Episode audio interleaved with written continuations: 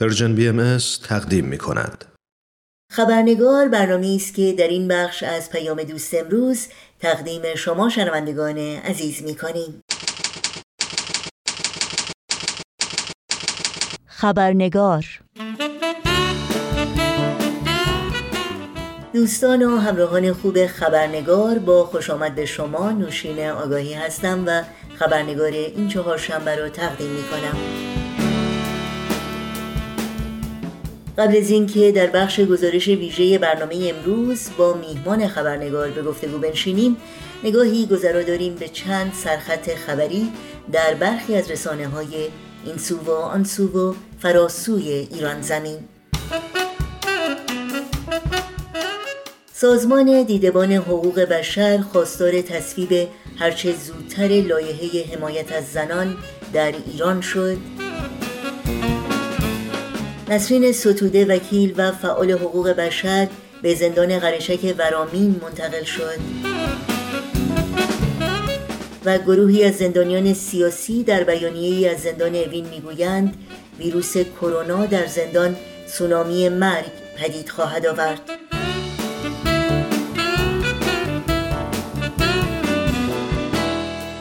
و اینها از جمله سرخطهای خبری برخی از رسانه ها در روزهای اخیر بودند.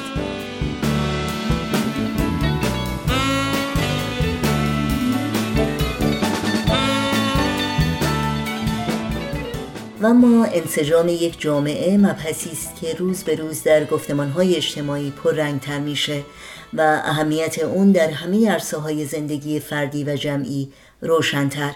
در حقیقت بسیاری از صاحب نظران بر این باورند که هر پیشرفت و تحولی در دنیای امروز ما منوط به میزان انسجامی است که در اون جامعه وجود داره و حتی فراتر از اون استقرار یک تمدن نوین و پویا که نوع انسان رو در نظر داره تنها بر مبنای انسجام و یک پارچگی جامعه می‌تونه امکان پذیر باشه. از جمله انسجام فکری، عملی، مادی و معنوی. در مورد اهمیت انسجام اجتماعی و ابعاد اون گفتگویی داریم با خانم دکتر شهلا مهرگانی جامعه شناس و استاد دانشگاه. با ما همراه بمونید تا با خوش آمد به خانم دکتر شهلا مهرگانی گفتگوی امروز رو آغاز کنیم.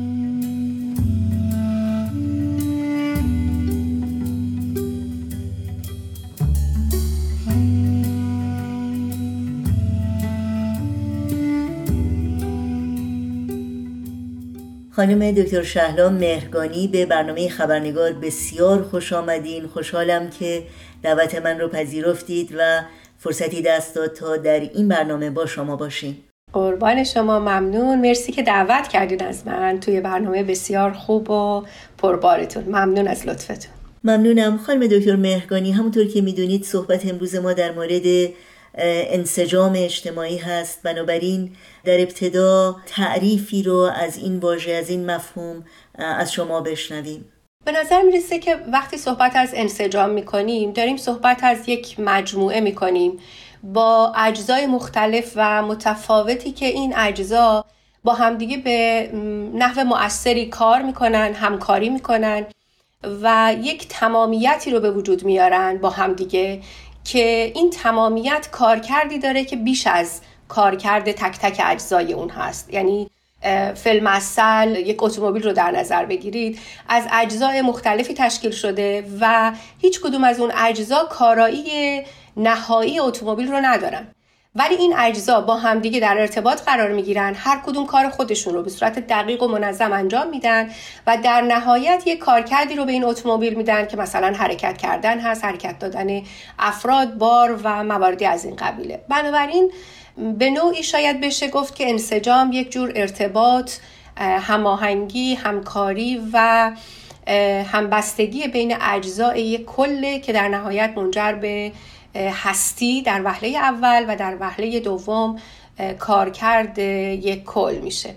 وقتی که انسجام رو بخوایم بیاریم در جامعه راجبش صحبت بکنیم معمولا جامعه شناسا به یاد استاد بزرگشون امیل دورکم میفتن که در حقیقت ایشون دو نوع انسجام یا وفاق اجتماعی رو تعریف می‌کنه.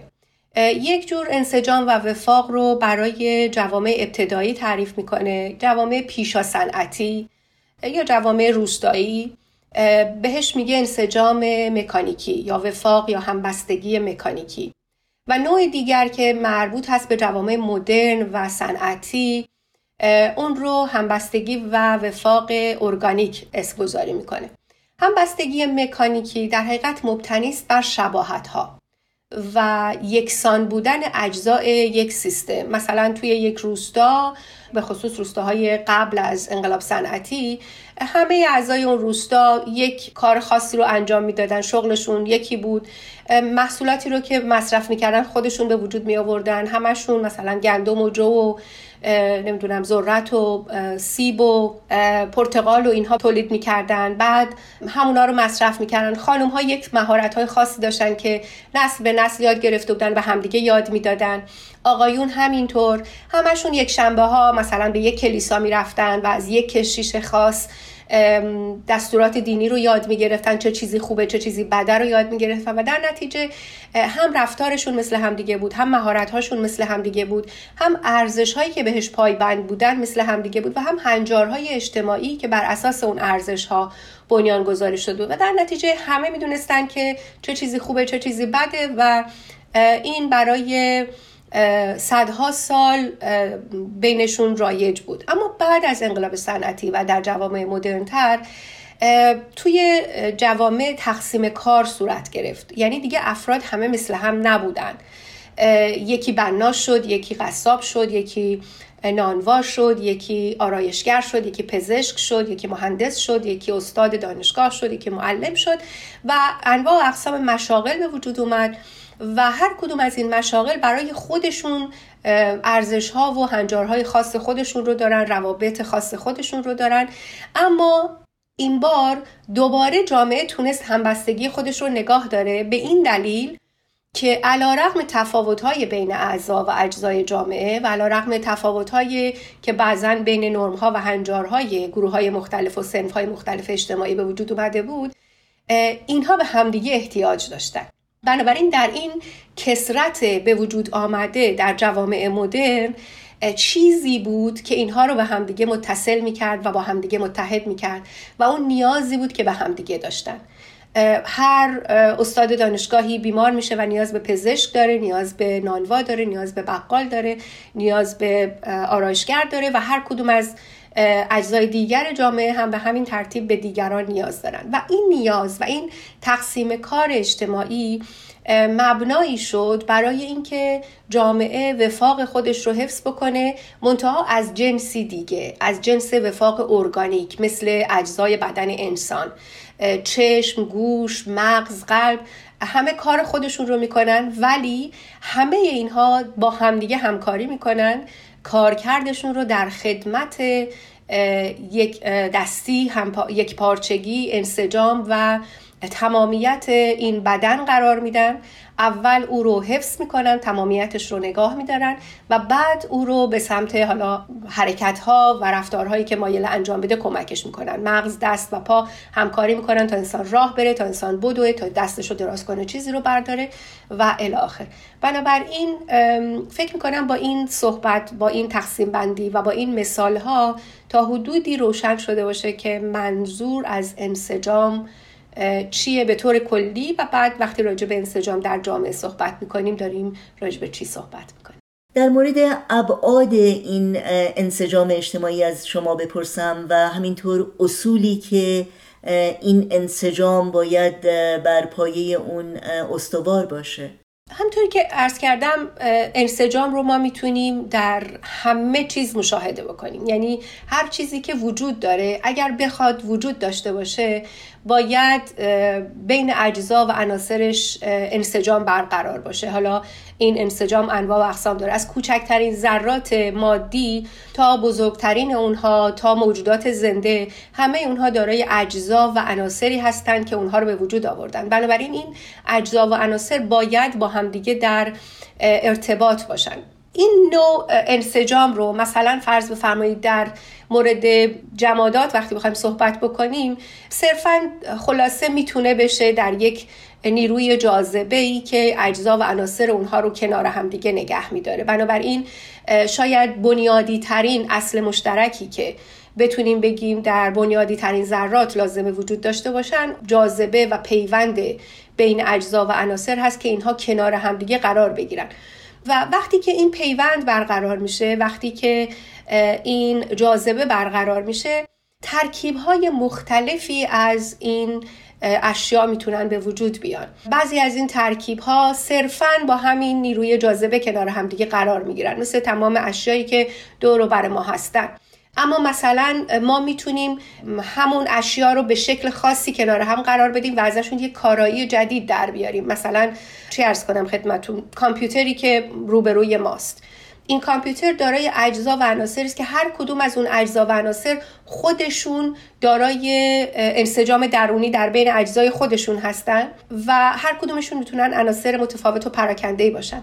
وقتی که ما اونها رو به شکل خاصی کنار هم دیگه قرار میدیم حالا یا ابداعی می‌کنیم یا اختراعی می‌کنیم این شکل خاص یک کارایی خاص و جدیدی هم از خودش به ظهور میرسونه.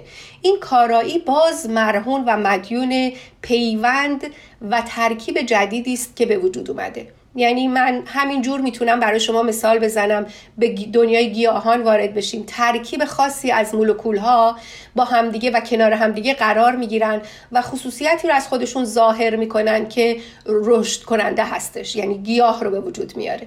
بنابراین اگر بخوایم باز دوباره برگردیم بگیم اصل مشترکی دارن گیاه و جماد با هم دیگه بله ترکیب اجزای اونها هست. منتها تفاوتشون در چگونگی این ترکیبه. وقتی که اون ترکیب به شکل دیگری یعنی همون مولکول هایی که گیاه رو می‌سازن به شکل دیگری ترکیب میشن. معمولا مولکول های دی ای رو کنار همدیگه قرار میدن. به شکل های مختلفی اون وقت می‌بینیم که حیوانات به وجود میان.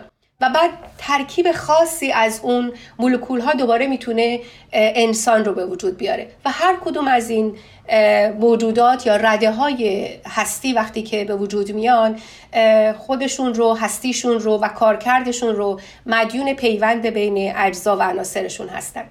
اگر این نظم و هماهنگی و این ترتیب خاصی که بین این پیوندها برقرار شده بین این اجزا برقرار شده از هم بپاشه یا دچار اختلالی بشه اون وقت دیگه اون حقیقتی که به وجود اومده اون گیاهی که به وجود اومده اون حیوانی که به وجود اومده یا اون انسانی که به وجود اومده کارایی خودش رو از دست میده.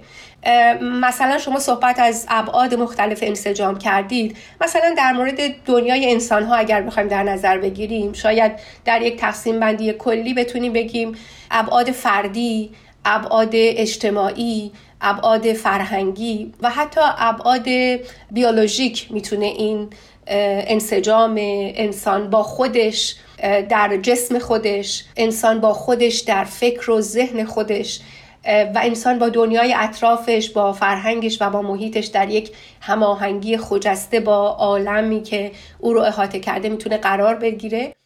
و این هماهنگی ها به شکل یک الگوی تکرار شونده به نظر من می‌رسه که در عالم دارن تسری و تداوم پیدا می‌کنن و در هر مرحله ای یک حقیقت جدید رو به وجود میارن. یک خلق جدید رو با یک کارایی جدید و با یک ترکیب بدی به وجود میارن. خیلی ممنون. خب شما به انسجام ذاتی یا وجودی اشاره کردین و همینطور به انسجام ارادی انسجامی که یعنی ما می‌تونیم تصمیم بگیریم و اون رو به وجود بیاریم در جامعه.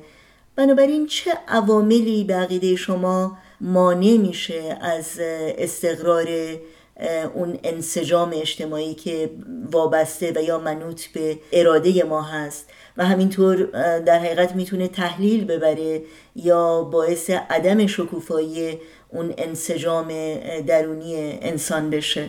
اجازه بدید یک قدم برگردم به مطلب قبلی و بعد دوباره بیام به سمت مطلبی که راجبش دارید صحبت می‌کنید. وقتی که ما صحبت از انسجام ذاتی و انسجام اختیاری می‌کنیم. می‌خوام اینو اینطوری تعبیرش بکنم. توی دنیای انسانی خودمون حالا از مراحل قبلی که بگذریم توی دنیای انسانی ما من هویت من خیشتن من ذهنیت من شخصیت من هر کدومشو که مایل باشیم راجبش صحبت بکنیم اسمشو بذاریم ترکیبی از عناصر و اجزای مختلف یا در حقیقت ریشه در عناصر و اجزای مختلف داره. در مورد بعضی از اونها من از خودم اختیاری ندارم ولی در مورد بسیاری از اونها من دارای اختیار هستم. از جمله ابعادی که هویت من رو می‌سازن یا تمامیت من رو می‌سازن لوح ژنتیکی منه. من کار زیادی برای لوح ژنتیکیم نمی‌تونم بکنم. البته بعضا میشه با پیشرفت علم پزشکی کارهایی کردن خیلی اقلا فعلا کار چندان زیادی برای اون قضیه نمیشه کرد. تربیت والدینم هست که اون هم تا حدود خیلی زیادی دیگه از دست من خارجه و اونها کاری رو که باید با من می‌کردن یا نباید می‌کردن در تربیت من انجام دادن. تاثیر محیط و فرهنگ هست که من در اون محیط و فرهنگ رشد کردم و ارزش ها و هنجارها آموختم و می‌دونیم که ارزش ها و هنجارها پایه های مهم انسجام اجتماعی هستند و همینطور اثرات حیات بیولوژیک من مثلا تاثیرات هورمون ها یا تاثیرات بعضی سوانهی که برای من به وجود میاد و نواقصی که در بدن من و در جسم من به وجود میاره. در بسیاری از موارد برای بعضی از اینها کاری نمیشه کرد.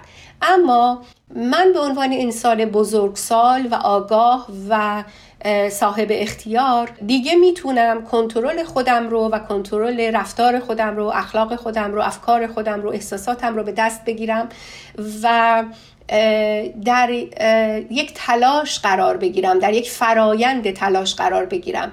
برای برگرداندن هماهنگی انسجام و هارمونی به هستی خودم به اون وجود خودم. اگر در رفتار من در افکار من تضادی وجود داره تناقضی وجود داره در بسیار از موارد حتی لازم من کمک بگیرم از افرادی که حرفه‌ای هستند یا از دوستانم.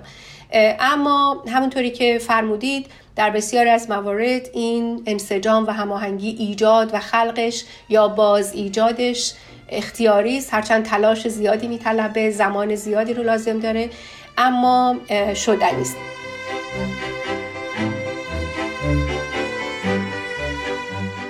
دوستان عزیز خبرنگار متاسفانه به علت کمبود وقت صحبت ما با خانم دکتر شهلا مهرگانی ناتمام میمونه. از شما دعوت می‌کنم در برنامه هفته آینده با ما همراه باشید و این گفتگو رو دنبال کنید. دوباره میسازمت وطن اگر چه با خشت جان خیش به سقف تو می‌زنم. اگر چه با استخوان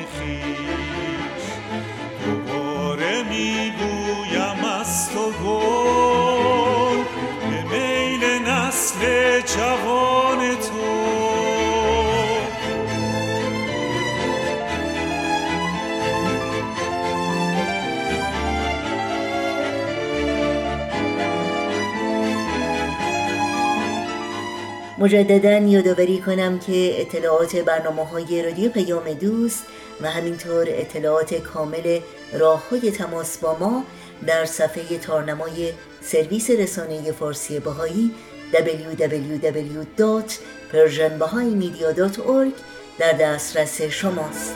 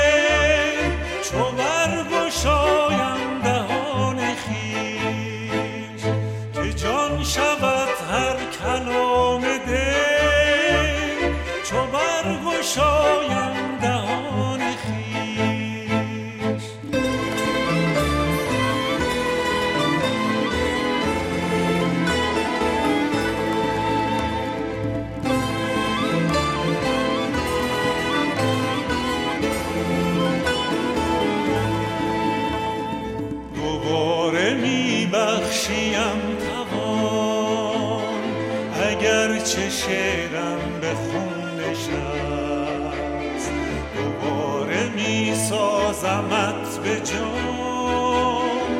اگرچه بیش از توان